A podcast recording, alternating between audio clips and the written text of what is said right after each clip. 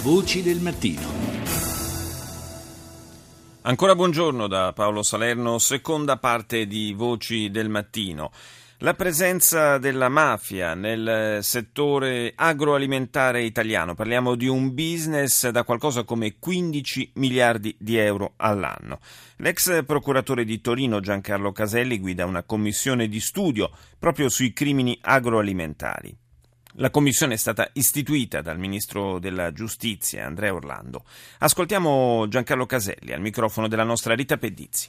L'agroalimentare è un comparto freddo, cioè mangiare si deve anche quando c'è la crisi. Per di più, nonostante la crisi, ha continuato a svilupparsi, sia pure relativamente. E finalmente c'è un fattore che tira, tira moltissimo, che ha un appeal straordinario in Italia come all'estero, è il Made in Italy. L'agroalimentare è un'opportunità di guadagno e di investimento ancora per chi ci sappia fare, per chi operi bene, importante. E la filosofia della mafia è piatto, ricco, micificco.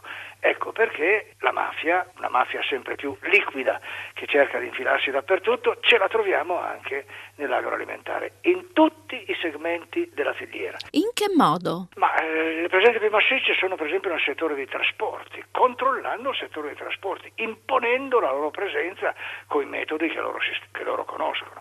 Naturalmente non c'è soltanto mafia nei trasporti, ci sono presenze importanti, massicce, con i metodi della mafia, l'intimidazione, la corruzione, la suggestione, se necessario anche il ricorso alla forza, per imporre la propria presenza, per controllare il mercato. Un altro settore in cui sono presenti, l'inchiesta Mafia Capitale ne ha offerto l'ultima dimostrazione, prova è quello della ristorazione, anche ad altissimo livello. Da un certo punto di vista le eccellenze lo attirano, sono come il miele per le api, ecco. Uh-huh. Questo è un piatto che può essere molto ricco, barando, truffando, si può guadagnare ancora di più.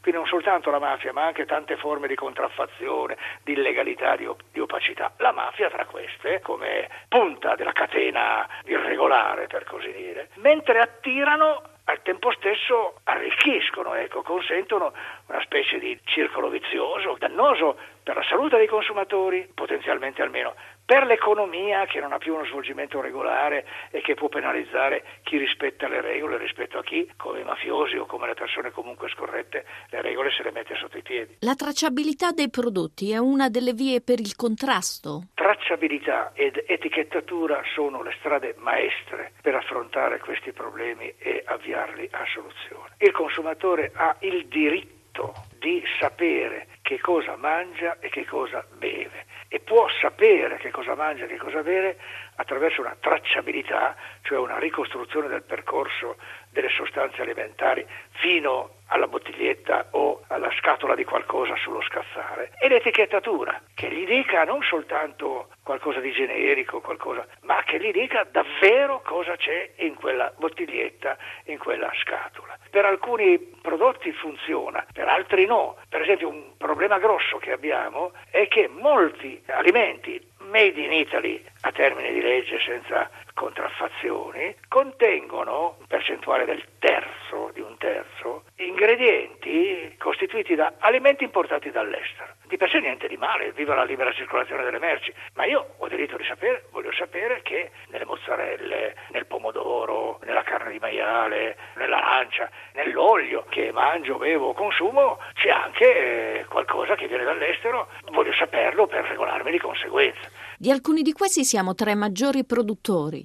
Sì, per quanto riguarda l'olio produciamo moltissimo ma importiamo ancora di più. La stessa cosa eh, per quanto riguarda il pomodoro. C'è il fenomeno delle tonnellate che quotidianamente arrivano dalla Cina e dagli Stati Uniti d'America, soprattutto dalla Cina, e che poi eh, vengono regolarmente utilizzate per eh, prodotti che sui nostri scaffali risultano made in Italy, mentre l'italiano hanno davvero ben poco e le etichette non ce lo dicono. Le sanzioni sono sufficienti? Sanzioni ce ne sono, non serve soltanto il carcere, possono servire di più misure interdittive, ecco toccare nel portafoglio, toccare negli interessi economici, industriali, produttivi. Però, come sempre, le leggi possono essere migliori e una commissione istituita dal Ministro Orlando sul versante agroalimentare sta lavorando proprio per una riforma. Poi però, non si può non dirlo, le leggi devono anche avere delle gambe sulle quali camminare, un processo che funziona e il processo italiano sicuramente non è il migliore del mondo. Quindi ci sarà una riforma. Di qui a poco dovremo presentare al ministro Orlando i risultati del nostro lavoro.